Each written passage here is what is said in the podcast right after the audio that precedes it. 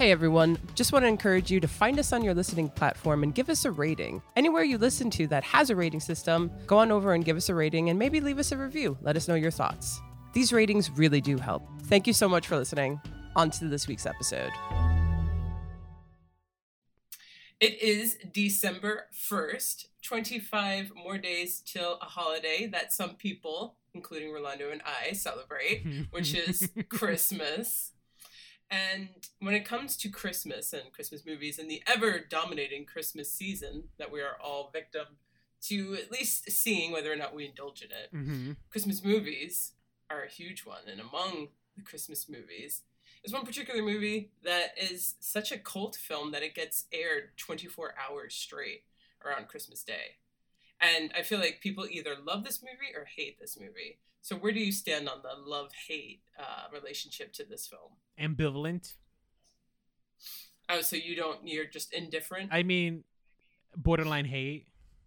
borderline hate. So what? Just say hate. No, hate. I don't know because I don't hate the movie per se. I just don't. I don't understand the obsession with this film. Like, why does it get played? Mm. You know, for 24 hours on TBS, right? I think it's on TBS, right? Yeah, TNT and TBS Like, both. why, why, why? Like, I want to watch a Friends rerun. Why? That's another obsession, though. That I don't understand this obsession, but I totally get this one. Well, those yeah, are just. obsessions are. That's called weird. syndication, though. At least it's not like the same movie for 24 hours. Well, yeah, but it's also like one day a year, whereas Friends is on every single. I mean, I mean, day. same argument on USA and Law and Order SVU. Yeah, well, hey, there's plenty of things get overplayed, and this one only gets played overplayed on purpose for like two days a year. It's too much. I, I mean, it's not that big a deal it for me. It kind of is. I happen to actually really enjoy this film. So we are once again. Who would have thought we are different? When it comes to who would have thought? Who would have thought? And of course, we're talking about a Christmas story, and we're talking about this new HBO Max revival of the property, the legacy sequel, A Christmas Story, Christmas. yep, we're talking about it. I'm Nicole, And I'm Rolando, and this is remakes, reboots, and revivals an original podcast. about Unoriginality. unoriginality.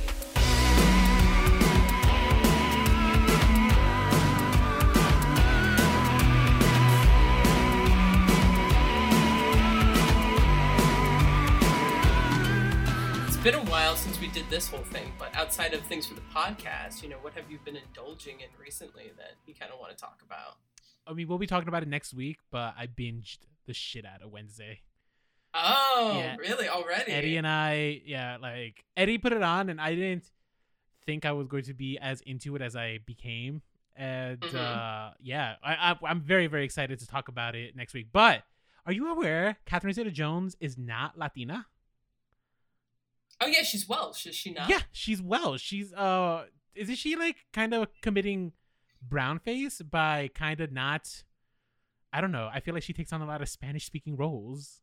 Does she? Name some. Uh, she was the godmother in the Cocaine Cowboys film. I think it was a Lifetime original, but that's a very Colombian role.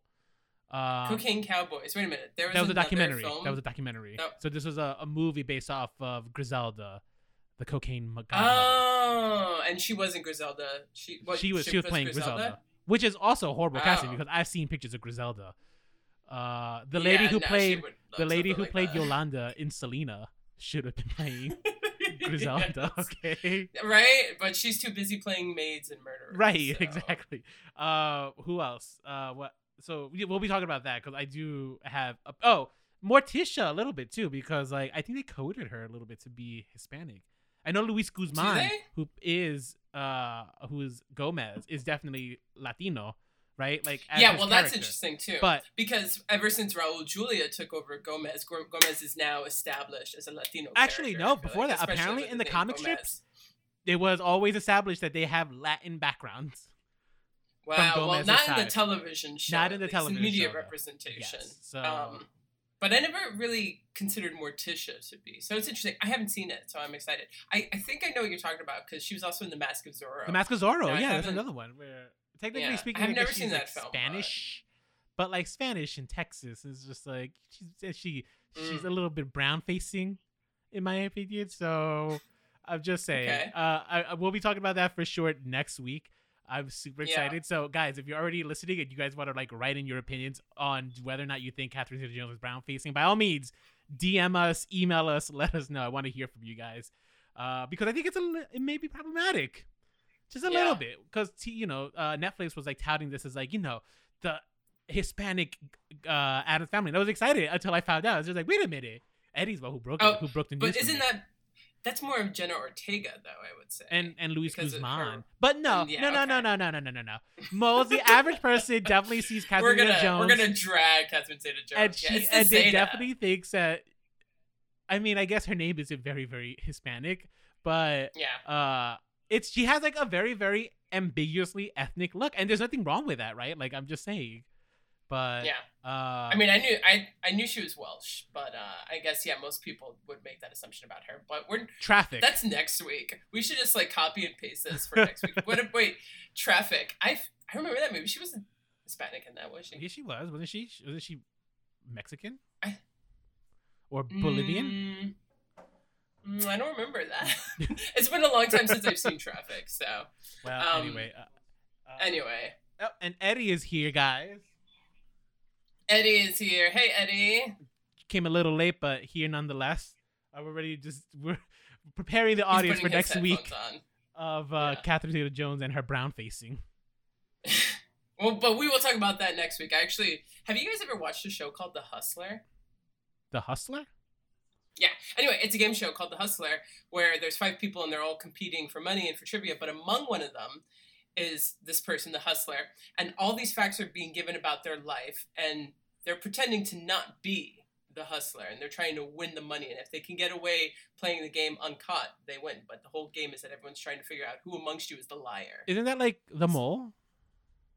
I've never seen the mole Okay, that also got remade So by it Netflix. might be. Uh, Yeah. it, I, it was a, I wanted to be on the reality TV show, but I was a child, and I wanted to be the mole. Well, I actually think if you watch it, it's on Amazon. I mean, it, it might be broadcast on network TV, but I watch it on Amazon.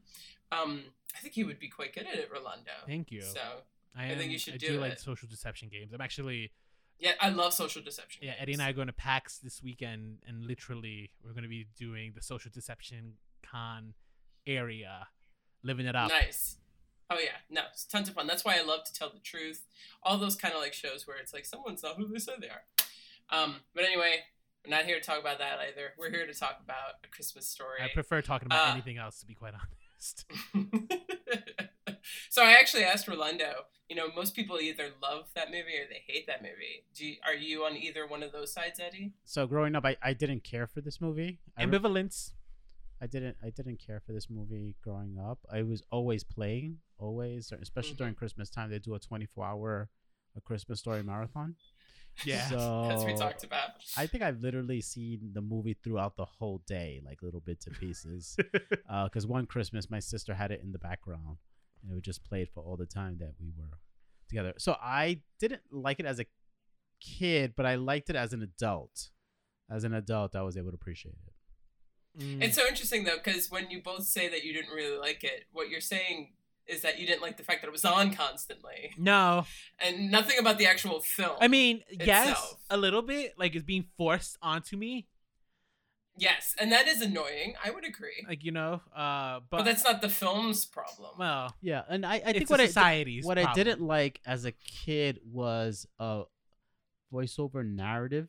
Yeah, When someone narrates a story like that, I was not uh, a fan of that for some reason as a kid. Yeah. I, I, Just like it I'm- yeah, me. no, I I agree. Uh, I know what you mean. yeah, You know, a know, lot of people are not into narration. you know what other marathon I always hated that would happen during the holidays? The honeymooners marathon on oh, the I love WB the or Pix Eleven now, right? Every And New then the Twilight Day- Zone too. Yeah, one of yeah, they would Twilight have the Zone. I would go back to back sometimes. Uh, and also the honeymooners marathon. I think the honeymooners one would drive me even more crazy. Yeah, I've never. I mean, I never really watched or cared for the honeymooners, so that's never bothered me. Have you watched it, and you or were you like forced to watch it or something? No? It's just like Uh, you know what it is. It's just like if it happened on a weekday, right, and I was a kid, it's like, yo, where's my Pokemon? Where's my Sailor Moon? Where are the shows that I want to watch? Why am I being subjected to this? True. Okay. Well, so Christmas story. Just a little bit of background here. Do you guys know who Jean Shepherd is? No. Well, Jean Shepherd, uh, he was a famous person back in 70s and 80s. He was a storyteller. He was a humorist, according to Wikipedia. Mhm. He was a radio, television personality, a writer, and an actor. So he was just kind of like famous for talking. And this is like before, I don't know. This is before when like there was actually a phrase for this, which was also called like a monologist, where you would go and like watch someone talk. And it was different from stand up comedy. It's kind of like the equivalent of like a one person show Wait, now or whatnot. You watch him just talk? yeah, Oh. They call podcasts was- now. You don't watch them. they are exactly. Uh, it's, it's so these things are still around, but they've taken different forms, you know, or YouTube shows or whatever. Um, yeah, monologist. It's not a term that's used anymore, but even though he's not referred to as one, I think that's what he was, and he's actually like a very uh, what's that word? He's inspired a lot of people. Jerry Seinfeld said that like his whole comedy is based off of and inspired by Jean Shepherd and whatnot. So he was kind of like one of the early guys that have inspired a lot of people that we all know in his style and whatnot. So what's the difference between a Um, stand-up comedian and monology, which is basically a Um, monologue? Do you know who Garrison Keillor is? Um, He's like the guy who does like the he's got like the, the voice and he hosts a Prairie Home Companion and he like talks really low and monotone. I know Prairie Home Companion. Yeah. So and he he's hosts it right, but like he also just goes up and he tells stories. He's also referred to as like a humorist. So he's not. It's like he doesn't go up there and just say nonstop jokes, right? Mm. He's more so interested in telling a story, and if it makes you laugh, that's great. But that's like it's different. Mm. Um, so he's kind of Jean Shepherd was kind of like that. Um, I'm trying to think. I mean, do you know who Spalding Gray is? Okay, we can just move on. I have no idea who we can any just of these move people. on. Yeah. That's what, so so that was his thing though right so it actually if you think about the fact that like if you've seen a christmas story a bunch of times you've probably seen the name jean shepherd because a christmas story is actually based on his life Mm. and it's semi autobiographical and it's the reason why this christmas story is just kind of seemingly a bunch of vignettes is because it's all of these stories it's based on all these different stories and stuff that he would tell and also the person that narrates a christmas story is jean shepherd so just a little bit of that So that's Uh, narrator. 1983 yes 1983 you're gonna be shocked to hear this Rolando, but it was an amazing year in film. it was actually just an okay year. Oh, that is. I am shocked. Wow. In my opinion. Actually, if you were to look at the top 10 uh, films in 1983, I think so many of them like are like, what? What the fuck movie is that? And it's crazy because like A Christmas Story was not in the top 10. And yet, you know, everybody knows that movie. Nobody remembers the top 10 highest grossing films other than like Flashdance and Return of the Jedi. Okay. Well, Uh, I mean, Here are some. Here are some. Mr. Mom. no. Yeah, yeah, I I've- remember yeah. that. I feel like I've is that Yeah, Michael Keaton? there you go. Yes. Oh, okay. I have. I remember that movie. Uh, well, that's that's actually that's excellent. Do you know a movie called Staying Alive? Is it the sequel to Saturday Night Fever? Saturday Night Fever, directed by Sylvester Stallone. Yes. Uh, Octopussy was number six. Yeah, that's uh, James Bond. Yeah, War Games was number five. War games. What are they called? These are these are bops. These are these are these are true I American feel like classics. people.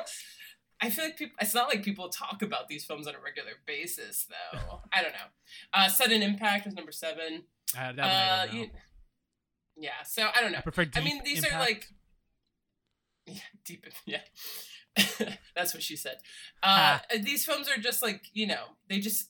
I guess they aren't talked about, or at least marathoned on TNT the way, say, A Christmas Story is. When Christmas Story came out in 1983, it was a mediocre success, uh, and it's definitely become more and more successful with every year. And it's, I would say, a cult film too, because it's like that's why I say you either love it or you hate it. I feel like that's also one of the definitions of a cult film. And it's also that not everyone loves it, but the people who love it, they fucking love it, kind of a thing. I don't know. I feel like the people who love this, and I- may get canceled for this, but I feel there's a strong correlation between MAGA and people who like A Christmas Story. I'm sorry. You're, you're I'm just, just you're saying just that. try, you're just throwing that out there now. No, I've thought about it long and hard, and I think there is a strong. It's like a Venn diagram. it's a huge, got- I huge I wanna see this Venn diagram. I want you to share this graph with me, and I want to see your research, sir. But it's interesting because if you think about it, you know, like this movie was made in 1983. This is, you know, Ronald Reagan was president. Mm. I think MTV was just like coming out. Uh, the world was pretty different, and yet this movie is about looking at an even simpler time, Christmas in 1940, right before we even entered the war and whatnot. So it's just such an interesting like relationship that it has. 'cause Wait, what even though war? This is What do you mean? What World war? War Two. Wait, World War II was after the 1940s. But, but sorry, before we the entered. 1940s. No, it was during it. We entered it on officially December seventh, nineteen forty one. Wait, shut So- up! I thought it was in the 30s that we entered the war. Is that when the war started? Americans, no, Oh, we okay, did not. Okay, there you go. Wow, all my history friends in trivia are now like, "This is why you're terrible at history." Yeah, Didn't- my father was born the day before we entered the war. oh too, wow, so- was he? Aut- that's why was it's- he- like he was he like automatically drafted as an infant, basically? Is that how it works in this was, country? yes. it's like we're in war. Baby's born. Great, 18 years. Countdown right now. yeah. Um. Yeah. So this movie, it's pretty simple. It's it's about a family. It's about the Parker family. Uh, mainly, it's about Ralphie. Uh, Ralphie is the eldest son. His little brother's name is Randy, of Mrs. Parker and Mr. Parker, the old man. You know, we never really know their names. And it's just it's set in Indiana in December 1940, and Ralphie's just telling you all these different things of what happened that he remembers from that very memorable Christmas year. The big overlying thing too is that Ralphie's biggest desire is that he wants a Red Ryder carbine action 200 shot range model air rifle. Mm-hmm. That's what he Mm. wants for Christmas. Uh, which is I think like I don't know, like Hopalong Cassidy or some character that he probably watches in serials I thought it was Lone Ranger. uses it. Lone Ranger, there we go.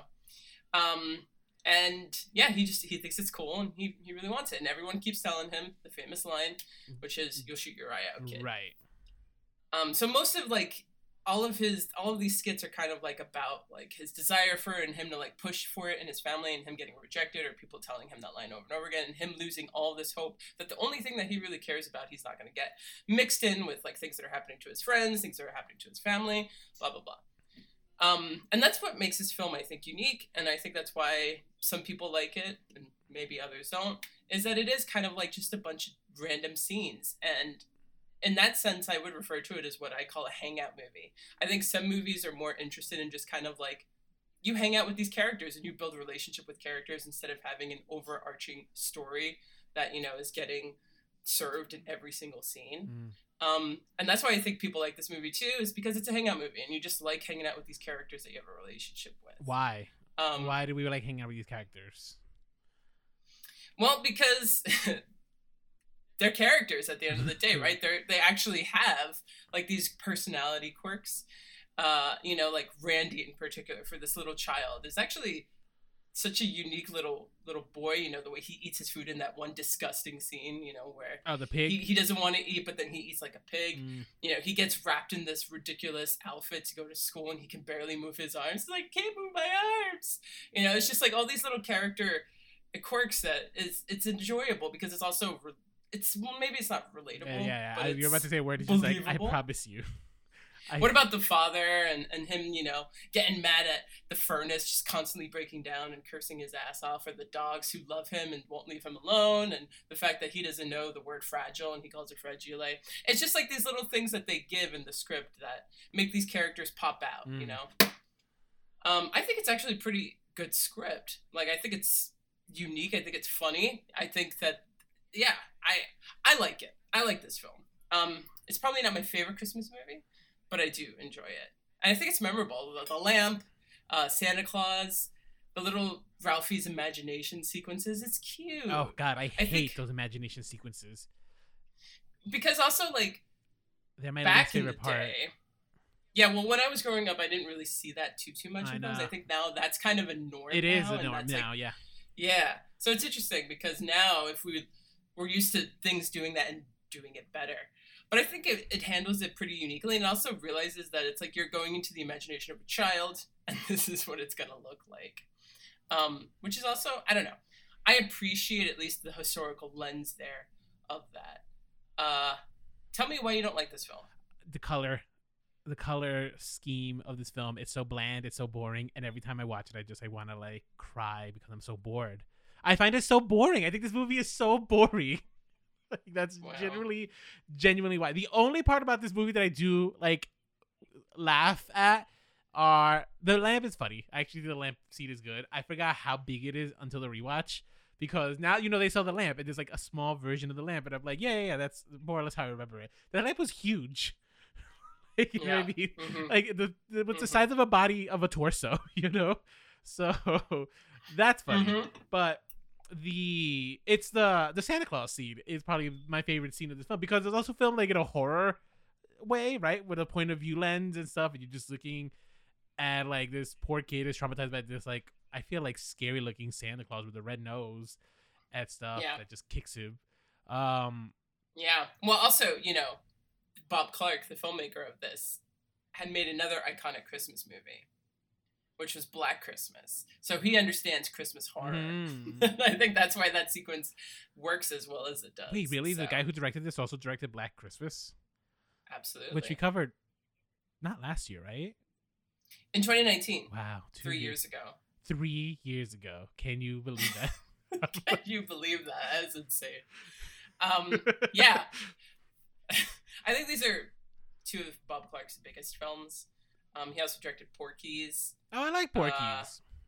Oh, you like Porky's? Eh, it's fine. You know, it's like raunchy and stuff, and I was a little kid. Like it's just like nudity. That's what I Yes. that's what That's what this movie needs. That just maybe raunchiness. It's too. It's too vanilla. It's too.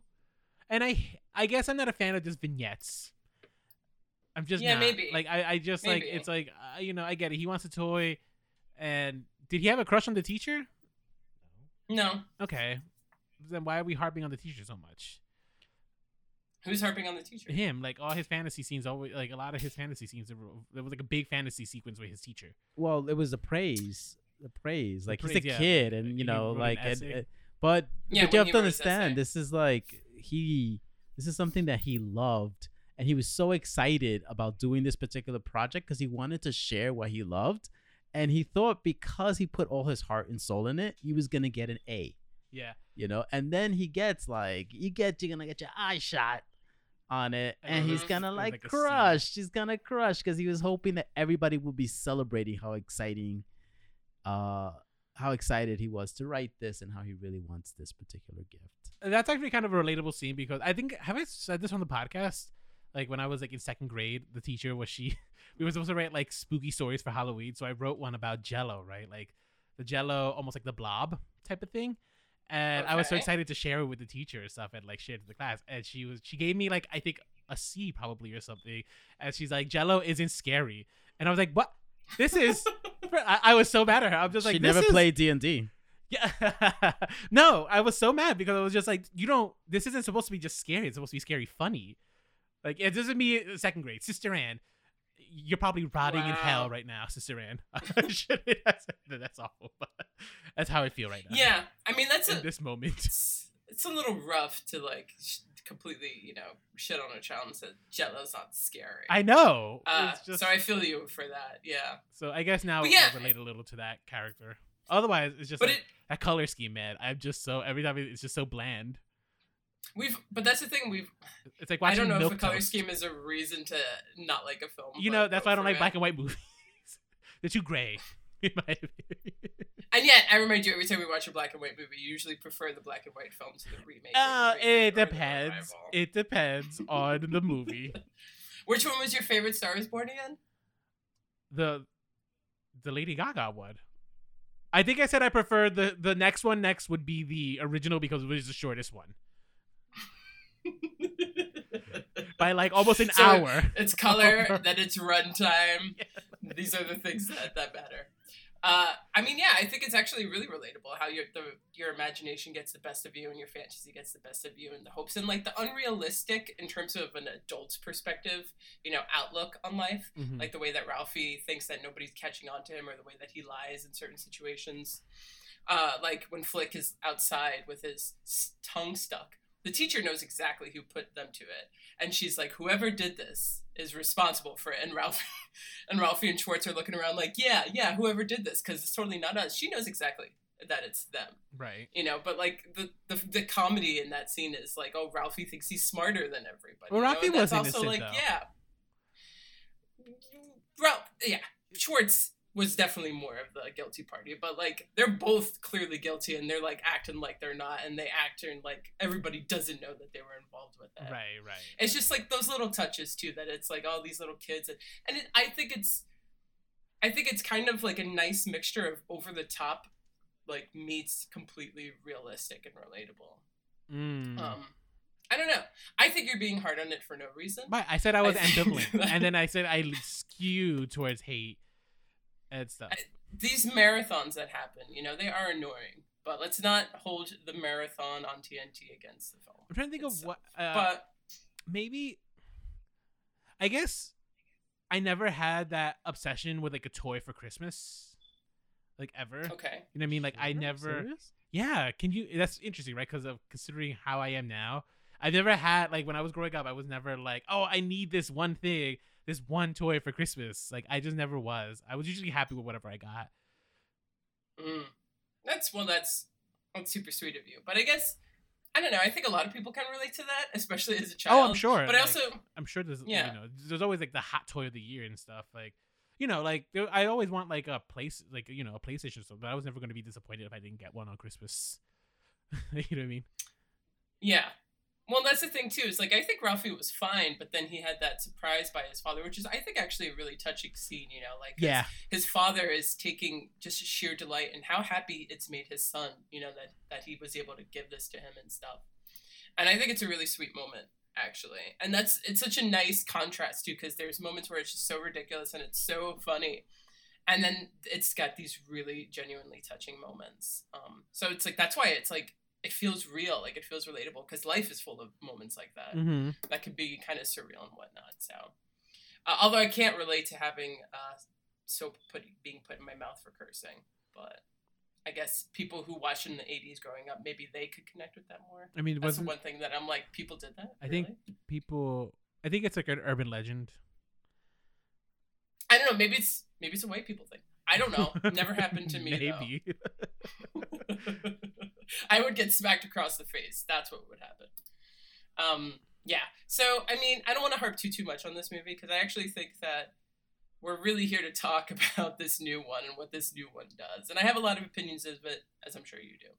So, do you have any history on the on this new film? Which also, let's just say, you know, like a Christmas story, other than being like broadcast in marathons constantly since 1997. I looked it up. It's been like a thing since 1997 on TNT. Um, it was turned into a Broadway musical. mm-hmm. It actually already had sequels to it. There's like this whole canon of uh, Parker Family. There's like a Parker Family franchise, but there's other stories that aren't just like these people in a Christmas story. That's like other family members. There's like TV movies before And a live That Jean Shepherd made. like a live Yeah. on TV production. Sorry, Maya There Rudolph. was yeah, there was a live. Mm-hmm. Oh really? I, Wow. I knew this only because of trivia.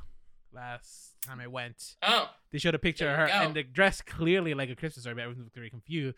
And I was like, it's obviously the answer is Christmas story. I just don't know what version of this it is. And then I looked it up afterwards, like, oh, look at that. It's a live version of a Christmas story on TV. there you go. This isn't the first sequel to a Christmas story. No, Uh, Christmas Story Two Yeah. was a direct to video. and it's also on HBO. So how dare they call this the what the first commer- uh, legacy sequel when it's not? I know. It's- Well, actually, was a Christmas Story too? I never saw it. Was that Ralphie and his family? Honestly, I never saw it either. Come on, I, Yeah, I so- barely like the first one. I would have watched. I would have sit through the sequel. Yeah, I mean, I I, I don't know. So, Uh, um, so no, I don't know if it was. I had to assume it's part of the Parker family. I would assume too. Peter Billingsley though is on it, and Peter Billingsley, we should say, played Ralphie. Um, and he's playing Ralphie again, which is why I, I guess this one constitute more as the uh, official one or the retconning of the Christmas Story canon, Mm-hmm. like they did for other properties. Yeah. So so it there was. was there was something Go ahead. there was a there was a sequel like a couple of years when Ralphie was 15 and having to do of him wrecking his father's car. Oh, Then I think it was that. Yeah, I, I, but it was a brand new cast, right? Yeah, probably. Did did this Yeah. kid ever act again? What do you mean? Peter Billingsley? Yeah, he did. Yeah, of course. He's a producer director. Of what? He's in Marvel. He's been. It's part of the Marvel Cinematic Universe in What? Iron Man and Spider Man. he was in Iron Man. Yeah, this. Oh, I don't. Yeah, he I, he needs to wear a bell because I have no idea who he is. That way I could just recognize him or something. He makes not one impression on me whatsoever. Every time he enters the scene, be like, "Oh, hey, look, it's Peter Billingsley." It's like, who is that? Yeah. I don't know who that is. Uh, so this movie was announced in t- January 2022. So I don't know if they were already well into production or when they announced it, but it seems that has to be the only thing that happened because there's just no way they made a movie between January 20 of this year and had it out. Unless they Yeah. were working off of the backs of slaves, which I wouldn't put past uh Discovery Warner Brothers to be quite honest. It's how much content they're trying to just roll out constantly. Because I feel like this is like the like what eighth or ninth HBO Max original we've had to like cover this year. really? Maybe, Wait, name some others. um, I mean, Disney Plus. I like remember. Disney. You're right. Disney. Maybe I'm thinking Disney. Plus is maybe they're the real slave. Who else have we done? We haven't done much HBO Max. Gossip Girl. Um, That was last year. Gossip Girl. Okay, Yeah, I take it back. don't- I take back everything I said. Uh, but apparently, this was announced in uh, earlier this year. The film's dedicated in memory of Darren McGavin, who played Ralphie's old man in the original film, who died in 2006 at the age of 83. And uh, it was shortly after the official announcement of the film that Peter Billingsley was cast to reprise his role as Ralphie as an adult. Uh, much to the happiness of, I guess, the fanboys of this film. Uh, his mother. Really, are there fanboys of this one? I mean, if they're watching it like on Christmas Day, I have to assume. Uh, Julie Hagerty was cast as Mrs. Parker because Melinda yes, Dillon, Yes. uh, she had retired from acting in 2007. Ugh, I know. What a bummer. how What a bummer. does that? How do you go about like just saying that I retire as an actor? Like I thought you just don't get roles anymore. No, some people leave the industry. Yeah, some people like straight up leave and say, "Don't even like. I don't want to be bothered." You know. Yeah, But it's like it, I have I have thoughts about the recasting of that role, Mm. but I'll I'll say I'll save it for when you're done with your spiel. Okay. Uh wow, this is wild. Okay, yeah, principal photography began in February of 2022. So they in Hungary and Bulgaria. So Oh my gosh, Barbarian was shot in Bulgaria. yeah, well, you know, like the like tax Bulgaria is, like- incentives for yeah, like mhm. Estonia, like all those eastern west eastern European countries have like Yeah, it's better than huge New tax Jersey. incentives Mhm. for Yeah, making movies yeah. and stuff. So, uh, yeah, there you go. Well, I guess they did. They they really packaged this film up in under a year. Good for them. No excuse Yeah, on my on our end. You heard that, Nicole? No excuse on your short film anymore. Don't tell anyone I have a short film. It's supposed to be a secret. God. uh, yeah. Okay. So they, you know, it's so interesting because I feel like I saw the first trailer for this like a month ago. Like it was a very short promotional period for this, and um, they just announced it, and then out it came, and I've not really heard too much about it. Like it's not something that I, I think people are either dying to watch or talking a lot about. Did it just come out? It just So came out, right?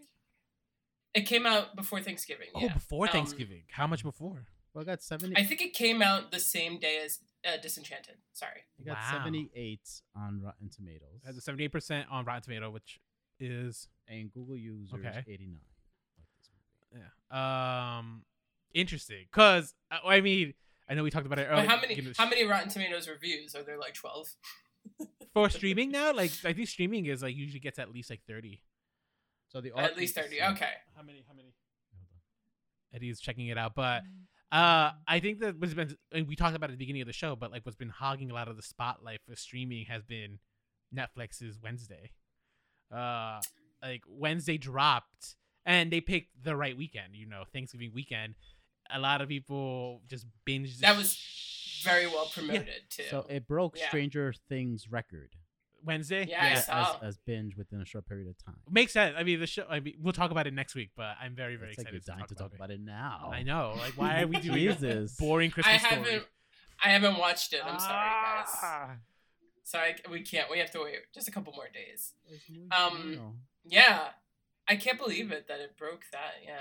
Well, Christmas Story, A Christmas Story Did Christmas did not break any records.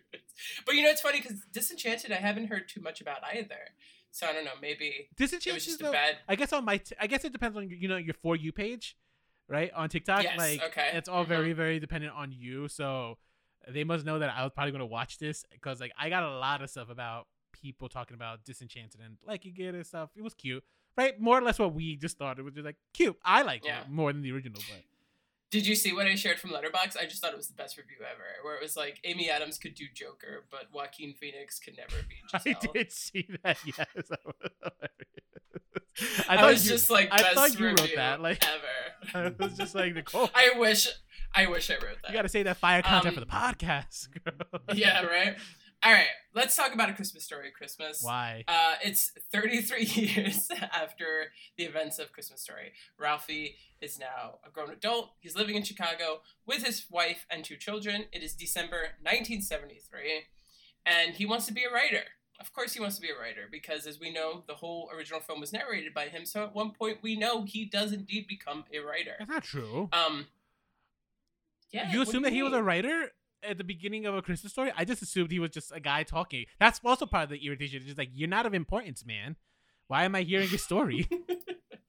well, the moment that you introduce that Ralphie becomes, or at least is an aspiring writer, you kind of have an idea of where the rest of the film is going to go Oh. if you've seen a Christmas story. I mean, a million percent. Like I think, uh, once once I saw that he was an aspiring writer, in the first beat of the story, I was just like, well, I know how this is gonna end. yeah, pretty much like, oh god. It's like, Um, yeah. So this movie begins with the death of Ralphie's father, and it, you know, it pretty much is the inciting incident, and now he has to go back home and spend Christmas with his mother.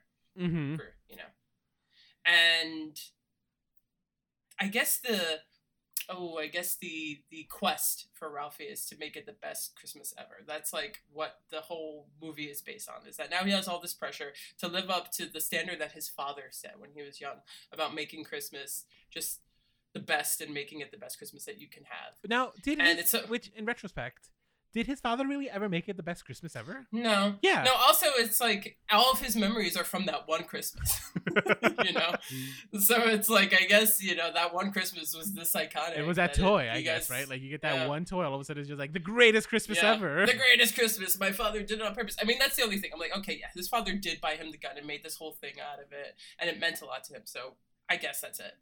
Um, but also that whole like you know the character's quest of him having to make it the best Christmas ever felt just so anticlimactic and felt so forced because it also just didn't it didn't feel real. I was like, really, is this the best that we have to give him as kind of like this this thing that he has to now? It's like this thing that he has to go out and achieve. well, I don't know. It felt kind of flat for me. so that's the That's- kind of quest that he gave himself. But the real no, he didn't give himself that. no, he His- kind of no, No, his, his mom. mom. You're right. No, His he- mom. he- did. At his mom. And we're, it we're him, yeah. all and we're all forgetting too. His father just died. yeah, His mom, it's grieving. right, is deciding I am not gonna grieve during this time during period. this time. I'm going to celebrate Christmas with my family. Yeah. And then in turn, she puts this on her eldest son to make this the best Christmas, knowing that she's not going to have the energy to do it. She's Right. not, right? She's counting on him.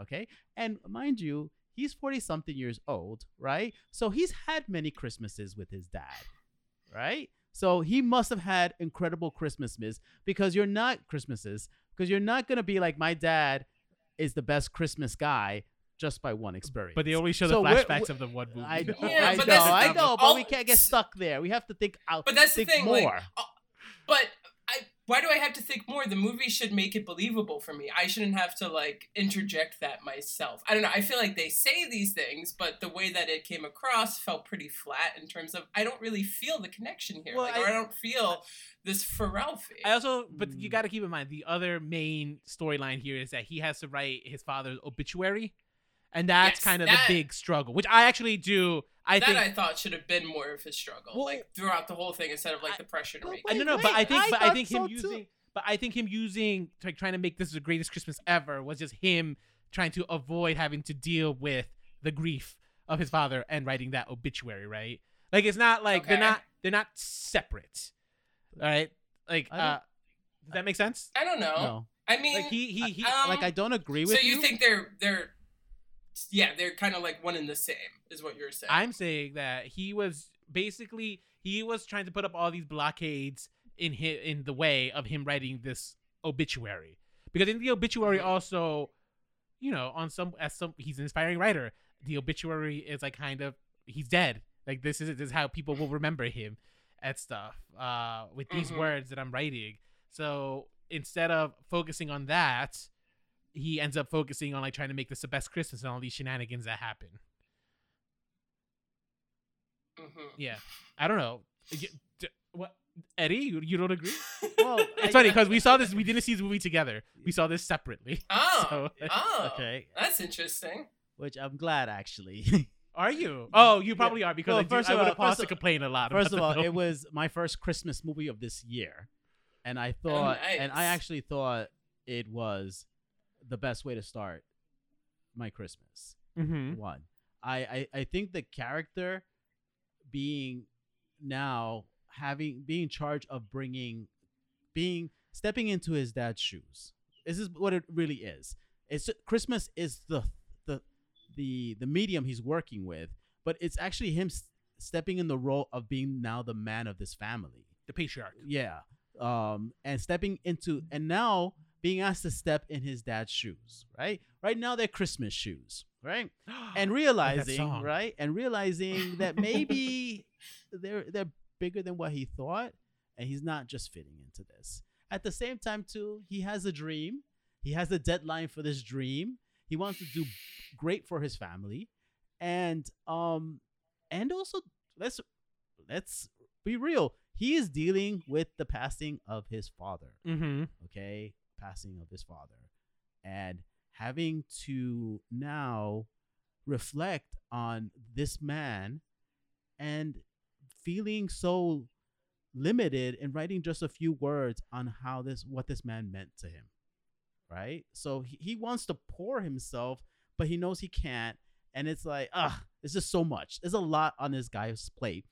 But i think what what gripped me the most about this character Ralphie as an adult, it was that he just did his best on being a dad.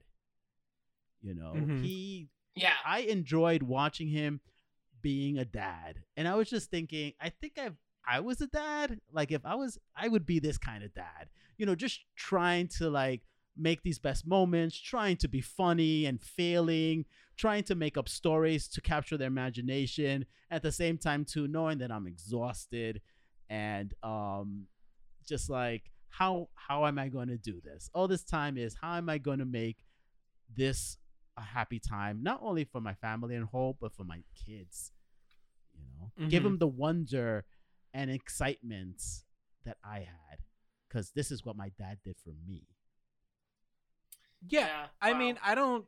i cried i gotta tell you right now Oh. honestly i i Oh. cried I didn't. okay but- cried because this is I this I because this is also too. I got I took this kind of like personal too because this is like you know I, you know having my father pass away. You know when I you know as an adult, uh, my father was just like this, in the, the in the essence of how Ralphie sees his dad as he always made Christmas the best for all of us. Interesting.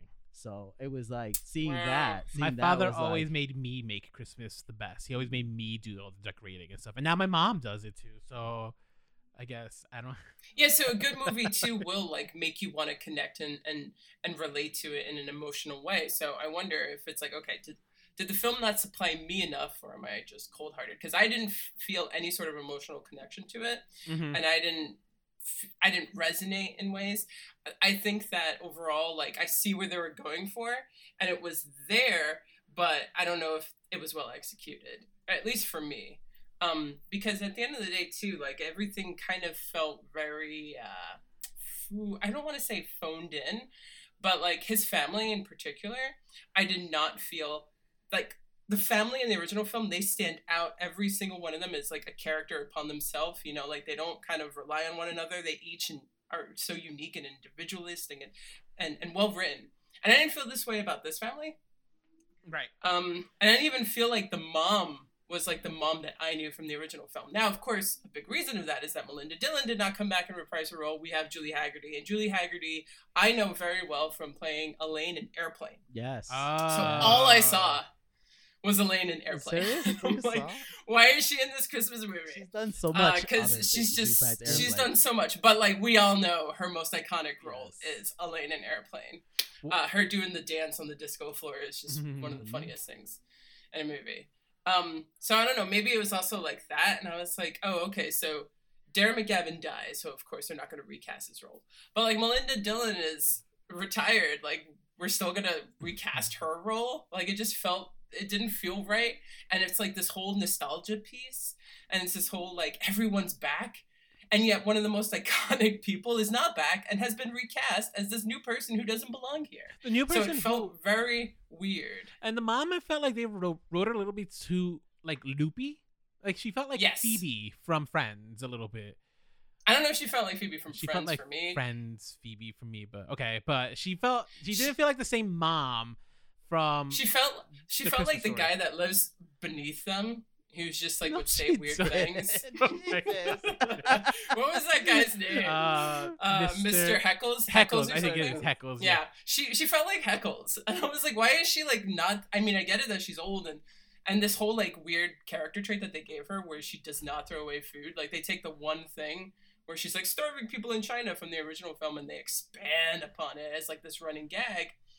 And I don't know, it just it, I saw that it was attempting to do a lot of things, and for me, it was just attempting. Like none of it was that successful. I will agree that I think one of the strongest parts actually was Ralphie being a father. Like, oh my god, I killed my daughter. Oh my god, I killed my son. And she gets a black eye, and he breaks his arm, and all that stuff. And he's just like trying his best while also like trying to figure out who he is. You know, I actually thought that was the best, most successful part of it. But um, I don't know. I didn't feel that the kids were actually wit- written well. I thought his wife was very wallpapery. Personally, no offense to the actress, I also think it's the way that the role was written. I don't know. Like I I, saw what it was going for. did we not just all find out that this movie was filmed and produced in under a year? So, like, I don't know. I Like, don't know. Yeah, I, I, I, I, don't know. It I, felt I, a little. I agree with you with with the wife. I felt like, um, I felt like she could have been more fleshed out. Um, I know there was a lot more. What I did enjoy that I would have seen a little bit more is it's how the the mom kind of made fun of her her daughter in law a little bit. You know, with the little things that she would do. it's like, yeah, like the ice skating, thing Yeah, and stuff like that. But at the same time, too, they can sit back and have a drink together in the lounge and like send Ralphie to get all the gifts and stuff like that. Um, so I, I I I appreciated like those moments because that's what family. I- feel like that's like that's what makes it less. That's what makes it more uh three dimensional character is when you have like you can goof on each other and you can get annoyed at each other, but you could also sit back and have a drink or make fun of each other and just enjoy each other's company and Mhm. appreciate Yeah. family. Um so- Yeah, well, you know, I actually thought I thought that also one of the more interesting things was the characters that they brought back as friends, right? Mhm. Like Flick Schwartz, and then the guy who was the bully, Yeah. became Scott Scott Farkus, who's Yeah. now a police officer.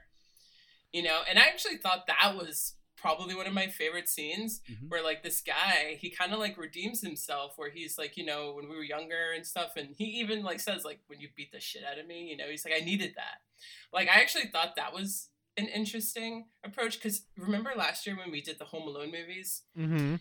and The bad uh, guys were like kind of the, like, the protagonists because they were poor. well no the the brother Oh. of uh, kevin grew up to be like this gross ass cop Oh, so it's right, like oh right, this character didn't grow or anything thought we um were talking about. they changed it. They did like the re- the reverse, where it's like now this character grew up and actually like he he had an arc. Like sometimes people are just there and you don't really believe that they exist off screen. well, yeah, they made. but I believe that Scott Farkus exists. Like he's a real person. Mhm. Like you know that's like when it's well written. But I don't know. What I mean, But is giving him the role of cop then the right choice? Because as we all know, more likely than not, he's probably an asshole. Still, Oh my like, god! you know I mean? Can you just see good in No, someone? absolutely not.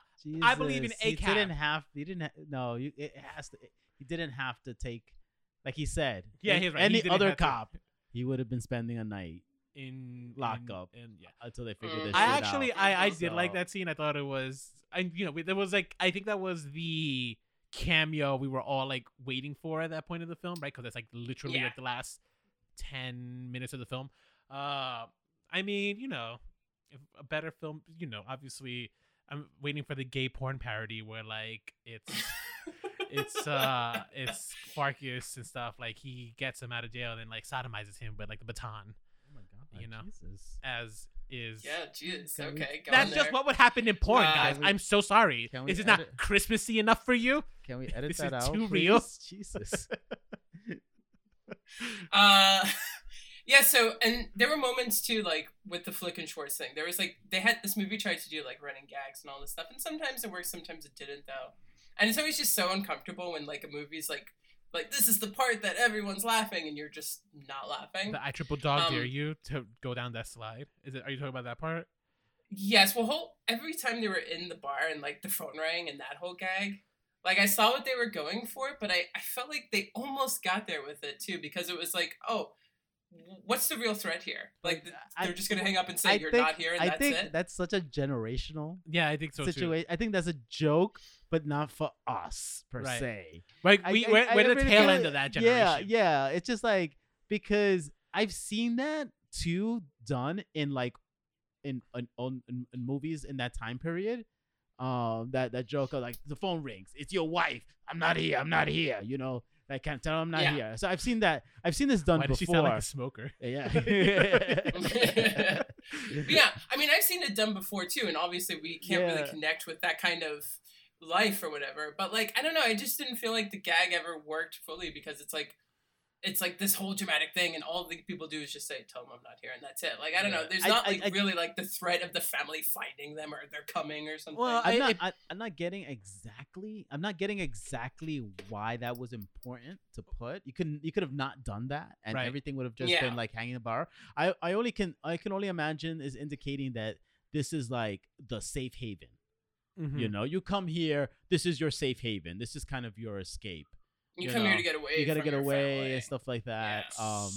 I I think it's also part of the rule of threes. Like usually on on in films, like you want to follow that rule of threes, right? We saw it twice. It happened twice. It's like it needed to happen the third time. At which point, there's a this should be a payoff to that joke, which there wasn't. So I don't know if it got cut in the editing room or they just forgot about it in this Yeah.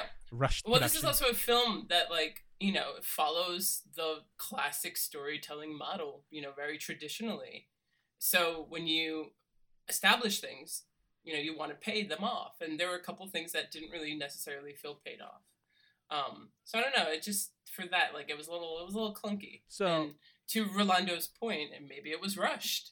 Yeah. Well, the other one thing I was going to point out is because I happened to walk in on Eddie. I think during the scene when uh, is it not Farkus? The guy goes down the slide, and then the other guy comes running to him and be like, "Are you okay?" It felt, it felt like such a love and tender moment. I was like, "Oh my god, are they gay?" And they weren't, and I was just like, "Oh, I don't care." Then. like, Yeah. Well, I also feel like, you know, obviously that's like the moment that's supposed to compete with like getting your tongue stuck to an ice pole. Which it doesn't. That was so silly and contrived. It didn't. It did. Ex- I agree with you there. It's like that's actually getting your tongue stuck to an ice pole is legitimately terrifying. Um, just going down a rackety old like slide. Okay, whatever. But then also like the whole gag of all of like the drunk people doing it too was like, and like there were just non-stop shots of people you know crashing into things, and I was just like, this is not. Why am I watching this?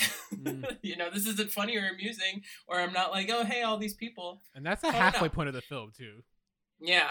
And also like a bunch of those characters come and spend Christmas dinner with him and I didn't really understand why.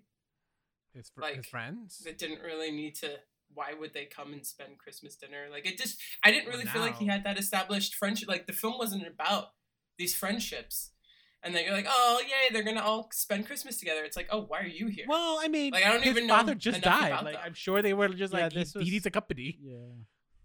uh I mean, I guess, but he's got his family. Like so- I don't know. Wow, It- you're, okay, It- now, but, just, but now that's the you're- thing. He doesn't have that kind of relationship with his friends. Like the movie does not establish it. but like he didn't have that. that relationship because he wanted to be like a writer, Yeah, he right? Like he didn't have he he he told himself, "I'm not coming back to this town until I make something of myself," and he's kind of in his mind a failure, right? Especially after getting turned down by all the publishers until the very end of the film. So that's also, I think his friends are kind of like realizing that he's struggling with that a little. Maybe I'm reading more into this film more. I think you're. I think you guys are reading. Well, maybe you, Rolando. I'm not gonna say both of you, but like I think you might be reading into it because it's it, it, it has to establish that in the film, I mean, it's and not it doesn't necessarily do for that. a movie that has narration. Did they not do a good job of narrating it? Because it's literally right there at the very beginning of the film. So. But what's right there in the very beginning? The literal film? I was missing all like- my. I was missing all my friends and wanted to spend Christmas Day with them. I told that my at the friends I would when not see gets- them until I am an established writer. I feel like a failure right now. Like it's kind of what he literally says. I don't know. I feel like though it's a stretch because also in the original film, it's all about the family. It's not like Flick and his family came over for Christmas, and Schwartz and his family came over, and the Farkuses and the Bumpuses came over. Uh, it was just about them. He's just a raging alcoholic, right? I guess so. That's And- no. I think that's Schwartz because Flick's the one who owns the bar. Okay, okay. Schwartz is Schwartz is also the one who aged the best. I think. Yeah, he looks like he hasn't really changed. Well, Um, it just felt like an arbitrary thing, and then all of Ralphie's friends come over and celebrate Christmas. Like it didn't wasn't emotionally, um, it didn't really make sense, and it wasn't very satisfying as a viewer. I- like it more so just kind of confused me. Okay, I mean, I think honestly, you're showing your Grinch side more than me on here because just like, wow, I literally invite usually for Christmas Eves all the vagabond friends that I have, you know, the ones with like their families are far away or they're too cheap to like travel. So it's just like, right. I mean, well, we're not talking about you though. We're talking about. But I the- see myself the in this Ralph, is what I'm the trying to say, more so than the So original. you see yourself in this Ralph. more huh? so, yeah. I actually, So, I think I relate more because to of this. that, did you? I enjoyed enjoy this the one. I enjoyed this. I enjoyed the new one much more than the original. That is not to Because say it reminded you of yourself. because I, I I had like there were things that I could like kind of empathize and relate with, uh, as opposed to the original one where I just never really related to those. That's 1940s, like that's almost hundred years ago at this point, right? Like what am I? How?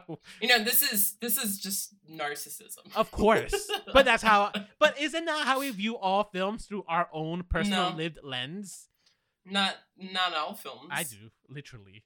I personally do. Not. I- I, am able to enjoy a story for a story. I can enjoy a story for a story, but then I also love to like imagine like, but what would I do? You know, and that is the barometer in which That's why- that's why he's, takes- he's done every podcast. that's why. Eddie and I literally sometimes takes like an extra hour to get through a film because it's me pausing it, being like, "What would you do? Like, this is ridiculous. Why would he say this?"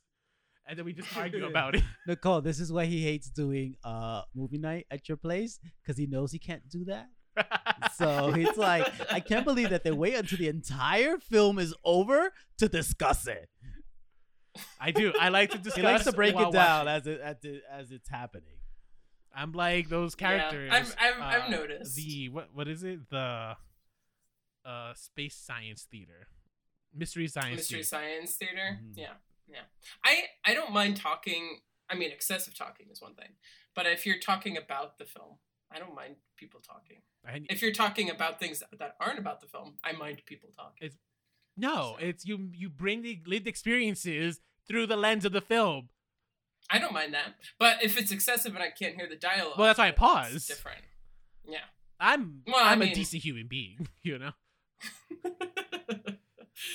I'm not. I just. I. Most people don't watch movies that way. I'm sorry. Next time you come over, I will pause. I'll be like, "This is the Rolando moment where we're gonna talk." I'm gonna, about it, you know, I'm gonna start a Twitch channel in which we're gonna watch movies. This way, I'm gonna say, all right, guys, we're gonna watch this movie, but halfway point. Let's talk uh, about the, it. the halfway point. What do you? I'm usually the first act. I have already like three talking points. Oh, points. so each act you do it. Yeah. No, I- it's like literally as something happens, I pause and stuff and be like, she got out of bed weird. Let's talk about it. Right, exactly. Uh, Sometimes as banal as that.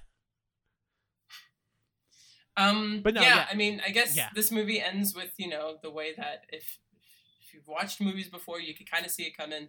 Is that the piece that he writes about his father at the end just so happens to be the original film of him talking about that one memorable Christmas of 1940 when he really wanted a Red Ryder BB gun. And it's interesting too because his narration then turns into Jean Shepherd's voice. Mm. That was weird. I don't know why they did that.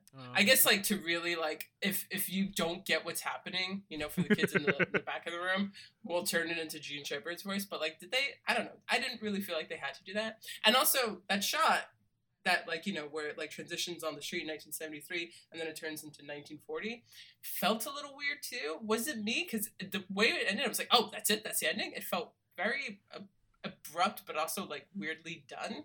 I mean, Anybody else feel that way? I didn't. I didn't feel that way. I didn't. I felt cheesy. It was just like, oh well, of course. uh, as the kids call it, cheesy. City. you know. Uh, but I didn't. It didn't. I guess it didn't surprise me that much. the The voice changing, yes, it, I found it a little jarring. I will agree, but it wasn't. It wasn't that. I, I don't know. I saw. I saw what they were going for and stuff. I'm just like, okay. Um, how? Why would they think that he has more, like enough to create a syndicated piece? And how does like how does this little town have that kind of pull that like this little story is going to get like a syndication nationwide? That's more. I, I those know, are more. right? Those are the more questions that I have that I was more curious about. Being like, it's just like, oh, that's. good. I actually.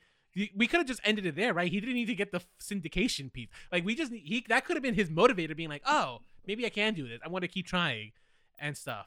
We didn't need to have him getting his piece syndicated and like getting a weekly column or whatever because just like who who is reading that? Not Yeah, it's just such a classic Hollywood uh, way to fix the ending. I will say though, the the moment that really worked was that the fact that they got all their gifts stolen, but then when they wake up Christmas morning, there's gifts there, and it was from his father. Who no, that wasn't that was a. I thought that was a very nice moment. Yes, Yeah, that was a sweet touch. I, I thought that was cute. which I guess implies that he father knew he was dying. I guess like probably like I'm assuming. No. Yeah, maybe, or maybe he think so? just gets his Gets Christmas shopping done Yeah. super early. Oh, I'm so jealous. That isn't that is Yeah. not me. That's me. Are I'm you? Are you? done. Are you? I'm almost done. Yeah. I literally just started. I have one person half crossed off.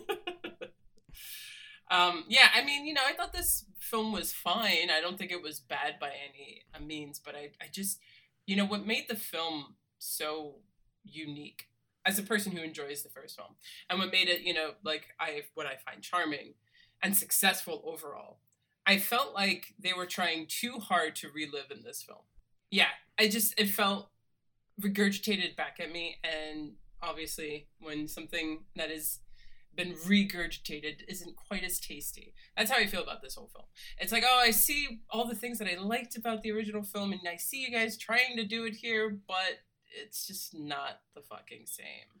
Yeah, I Oh. guess more or less this was a remix of the original film, but to cast older. No, of course. I mean, it's just like Star Wars: The Force Awakens, Mm-hmm. or or Mary Poppins Returns, where we're just gonna take everything that you like about it, and this is what you came here to see, guys. Right? We're gonna redo it all for you. And sometimes that works, sometimes it doesn't. And for me, I just was like, well, this doesn't hit the same way that the ad original does, and uh, it's very much its own film, which is a good thing. So, But it just doesn't hit the same. considering this is like uh another holiday uh legacy sequel, right? How is because more or less the way I feel about this movie, actually, I guess I like this movie a little bit more than I f- liked Hocus Pocus, which is another legacy sequel, holidays legacy sequel, where Wow, interesting. yeah, because I never liked. So here I have the opposite, right? Where like I didn't like the original one, so this one is just like okay, I like this one more, I guess, as opposed to Hocus Pocus. I do like the original one, and then I was just like so disappointed by the new one, right? So I don't know what point I'm trying to make other than just like, other than like you know, it was a gamble. Just talk about it yourself. Yeah, it was a gamble Yeah. that HBO Max Warner Brothers took here, and uh, But it also feels like they didn't have a lot of faith in it. Again, they spent very little time promoting it, and they just threw it on HBO Go. It was a fast production. Well, honestly, Everything was fast. yeah. honestly, like I think this might be a res- that might be a result of like the Discovery debacle that's going on behind the scenes at Warner Brothers and HBO. You know what Yeah, I mean? So this Yeah. could be like just like the as to why it hasn't gotten the release. Although that's interesting because I'm pretty sure the the leadership of Discovery has made the adamant point of like all movies now they're not going to get exclusive streaming rights first. They're going to go to theaters first, right? Actually, that movie that we were going to cover earlier this year that like disappeared is going to get is yeah that's going to get theatrical release, which is just like ill. Why? I already saw the the trailer in theaters. Ugh, I don't want to see that in theaters. Well, I mean, you know, they want people to go back to theaters. Theaters are dying. It's not going to be an experience that we can really have anymore, and you know, it's a crisis for people who care about it. So I don't think the theater's gonna I- die, but I think it's just like people are just gonna be more selective on the movies they want to see in the theaters. I'm not going to. Well, they yeah, no, they are already doing that. Um, but I mean, of course, pe- Hollywood's not going to make it a thing if people aren't, if the numbers aren't there. You know, like that's just like if people are going to stay home and watch movies, then they're going to do that more. hmm So I don't know. I do I do feel like they are, uh, it's endangered. Let's say that movie theaters are endangered. So they're not gone yet, but they can be uh, if things don't improve. And like we had this whole discussion about it the other day too. Um, you know, the numbers are just not what they used to be in 2019. 2018 pandemic really did mess things up but also like everyone's gotten used to it why should i go out when in two weeks a month it's going to be available for me at home Well, I, I think the I think the other factor that we're not taking into consideration that we haven't, but we should now is just the outlook on the economy. Right, like it's just Mhm. like things are more expensive. It's just like, is this the right thing to spend money on? When I'm Yeah. already paying for all these streaming services, I'll just wait. I'll just wait. No, You know what I mean? absolutely. And like and movie theaters have to survive on concessions, but if like you bring your whole fucking family and everybody wants their own thing of popcorn, that's a lot of money. it's like expensive, Yeah. you know? Um also in September, I don't know if you guys remember, but they had national go to see a movie day. I think it was like mm, movie theater day. And every single show at all times was three dollars. what? And yeah, that that happened back in September first. Uh, I And I think they should do that again because like people fucking went. Like it's clearly, you know, a financial thing where it's like nobody can afford twelve to fourteen dollar tickets. Like I mean they can, but like I don't think people are happy about it. And I'm of the belief that a theater ticket should never be over. It should not be a double digit. oh, I think that um, like movie theater tickets have always been for the longest time incredibly affordable, which is also why people love going to the movies. Is because it is an affordable experience, and they're not make. It's like changing, and it shouldn't. Well- and that's a big reason why people aren't going to the theater. Uh, that sounds like that's that's an economics and uh issue there where it's just like all right but that's why the lord gave us streaming it is the Lord that gave it to us, indeed. the Um, lord works in mysterious ways and he worked through the people who gave us streaming Well, at the end of the day, too, Merry like, the Christmas. movie industry is is very based in economics and stuff, and like money means a lot. Money talks in this industry, so. Um, but it sucks just because these are all the contributing factors as to why. would you have Uh, would you have watched this in the theater Yeah, I would have watched it in the theater. I would have because also like I would have been think so mad. sometimes if I had seen this movie with other people who maybe found it funny, then maybe I would have enjoyed it more. Maybe I wouldn't have been looking at this film like this film's not funny because also I'm watching it alone. And if I don't find it funny, it's awkward. But when you see like a comedy and you see it in a room full of theater like a theater full of people who are loving it and laughing, it's a very enjoyable experience. Even if the you don't find the movie that funny, like it's an enjoyable experience. I think we can agree on that, right? I mean i had to sit through little nicky and i walked out because people were laughing i was just like y'all are stupid and i was high and i was just like no oh, maybe it's because you were high and you're like, I can't fucking take No, this movie. No. Little nicky is not a good movie all right let's the first Yeah. and foremost No, I, yeah, all right that's actually a cult movie because some people love that movie. Ew. But yeah, it's like definitely one of his worst. the But I do think that like when you're in a room full of people, like energy is contagious, and like movie theater energy and just enjoying and vibing with other strangers is you know it's a great experience. So I love to have that experience. Um, so yeah, I would have seen it in a theater. I would have seen it on a matinee, or for five dollars, but I would have seen it. yeah So Hmm. that's just yeah. I'm but I'm a cinephile at the same time. So right maybe you shouldn't ask me that. Mm, Eddie, would you have seen this in a theater? Oh, I don't know. No, I think I, I would have waited for it to come. Yeah, Mm. I just feel like I, I know now. I'm not I'm not really watching drama, and I'm not watching holiday movies in the theater. yeah i agree i I'm don't think i will like I'm. I think that I've I've way past that now. Oh wait, what about that new holiday movie with the guy from Stranger Spoiler Things? Spoiler alert. What? Is it spoiler alert? I don't know what that is. I'm talking about the one with uh the guy from Stranger Things as like a killer Santa Claus. Oh, Violent Night. Violent Night. Like that what I would consider watching in movies. Theaters. Yeah. Well, that's an action movie. Right. Action movies. See, I guess maybe that's just it. It's just like I think we just gotta this sucks for you, Nicole, but like I think the theater is not just gonna be for spectacle. Yeah, no, that's clearly what it is becoming. You know, um, I think all movies should be seen in a theater. No. But oh my god, did you guys see Glass Onion? No. No. It hasn't come out on Netflix yet. But it was released in theaters. That's a great movie to see in a theater. Girl, I was at home It's watching Wednesday. spectacle. I don't know at what point did you not hear this? You watch Wednesday at any time. You only had a week to see Glass I only had a I only had a holiday weekend of which we had to decorate trees. We were I was a busy busy man, uh, recovering from like cooking on Thursday. Like I'm not going to I'm going to go to the movies to watch. You have a murder until mystery. tomorrow to see Glass they're gonna take it. They're gonna be take it out of the theaters like after tomorrow. Yeah, unfortunately, yeah. All right. Well, my God, But it did pretty well. It was number three in the box office It's- for having a limited release. it's gonna be on Netflix.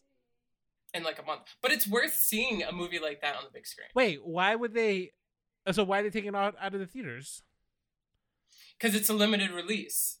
They like it's they want to make money. I guess Wait. I don't know. Netflix does this thing where they need? release Doesn't a it movie need in two a theater. weeks at the very least to be in theaters for it to uh, qualify for the Oscars?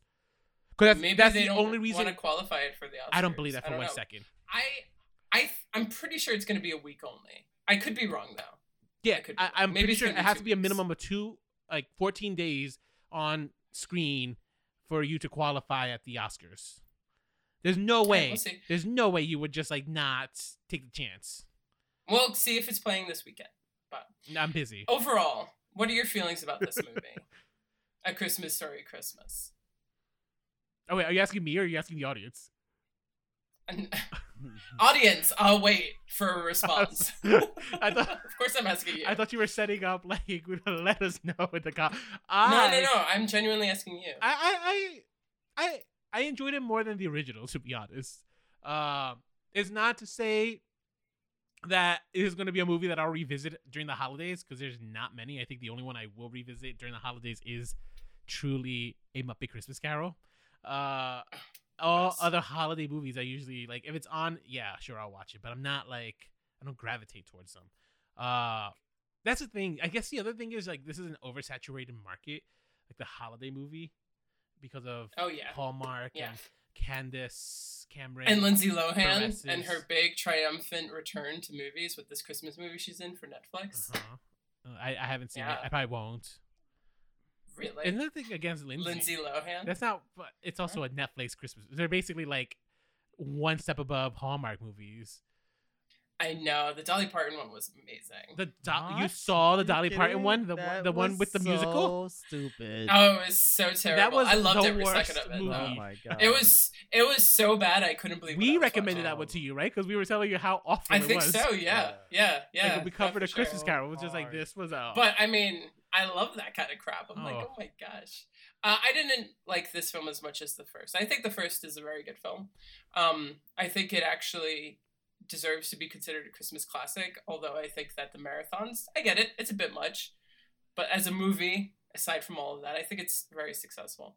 And I actually think it's a very uniquely Christmas movie. Like Die Hard's not really a Christmas movie. It no, just takes right? I agree. Christmas, It's guys. yes, thank you. Like Same thing yeah, with Batman like- Returns and Iron Man Three. Like they're not Christmas movies. Yeah. just placed during the holidays. I mean, at the end of the day, even Home Alone is like kind of like it's more about a kid defending him his house from burglars. Like it's not really very Christmassy. Home Alone Two though. Um, it just takes place during Christmas. But Christmas Story is one of those like it's like a Christmas Carol. It's like even though It's a Wonderful Life, it's not really even about Christmas.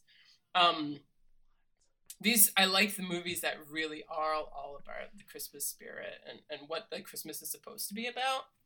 Uh, and something that you know I think gets kind of like lost in a lot of things and and lost in the true meaning of Christmas outside of um, the birth of Jesus and stuff. So I don't know. It's about family and being grateful for what you have and and spending it you know with yeah with with love and with cherishment you know so i it was fine it was fine for me Mm. but it didn't it didn't hold a candle to the original. Yeah, I guess it's a good thing I didn't like the original. Where like this is just like oh For for this new film, it's a good thing. yeah, because it just made me say just like okay, thank God, I enjoyed this one more than the original.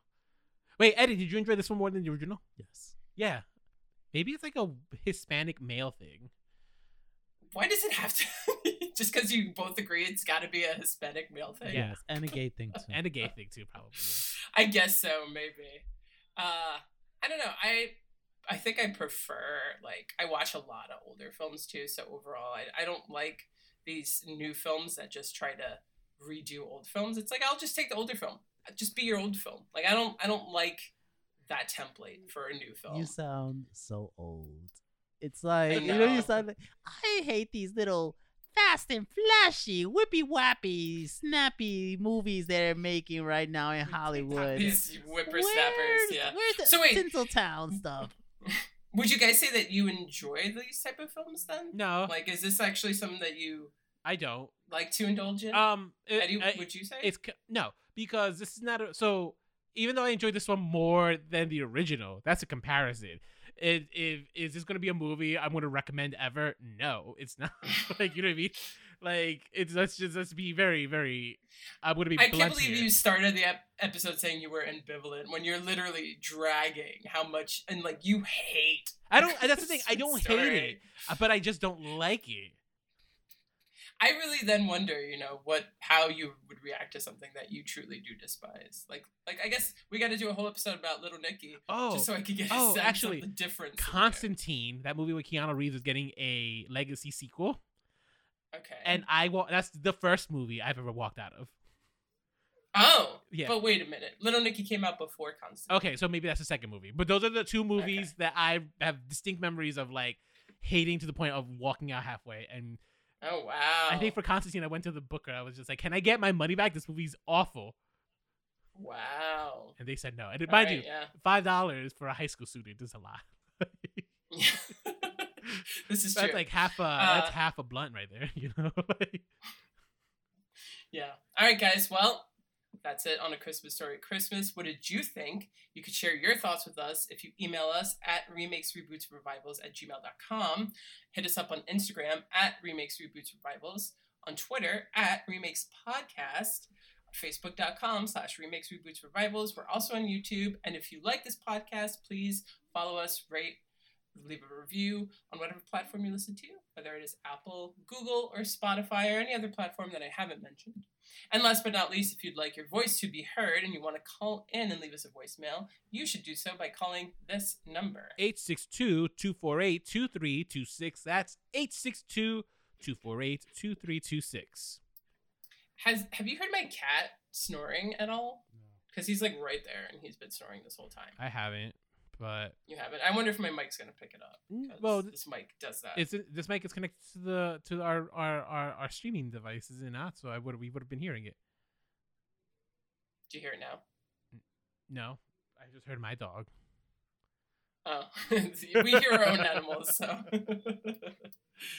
well, guys, uh, that's it. Happy December. Happy, you know, the year's almost over, and I can't wait for our end of year review. I Ah, think it's going to be a good goodie. one. I think I'm excited. Yeah. Like, I've actually put thought into this year's Nice. uh, because this is this is. I mean, it's not. Is is this our first full year back since the pandemic? Or was last? I guess last year would constitute, but like last year, like got it's really picked up. I feel like around maybe May. Yeah, I think last year we were So still suffering like the this was a full ramifications of the pandemic. Yeah. Like this yeah, year yeah, is like the first full year that we've had of like a lot of stuff. absolutely Too much stuff. And and guys, be on the lookout if you do follow us on social media because we're going to do an audience poll of what they consider to be the best property that we covered this year. So we want you to vote for that. Mhm. Um, so yeah, be a lookout on Instagram and Twitter for that. And uh, yeah, until next time, stay Stay unoriginal. unoriginal.